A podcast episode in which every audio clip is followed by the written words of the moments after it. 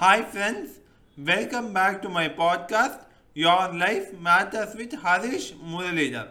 In this episode of the podcast, Your Life Matters with Harish Muralidhar, I'm going to talk about how to influence others. We change because we have patience. Forced change will never happen.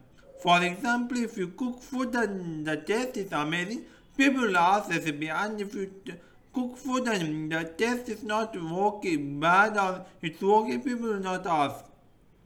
People change because of your growth and not because of your word. You know, you need to change the thing which you want others to change. You grow because of the experience which the person you want to grow didn't have. You need to be an experience provider. You think you need uh, you need to make others love what you love, but the truth is you must help them love what they want to love.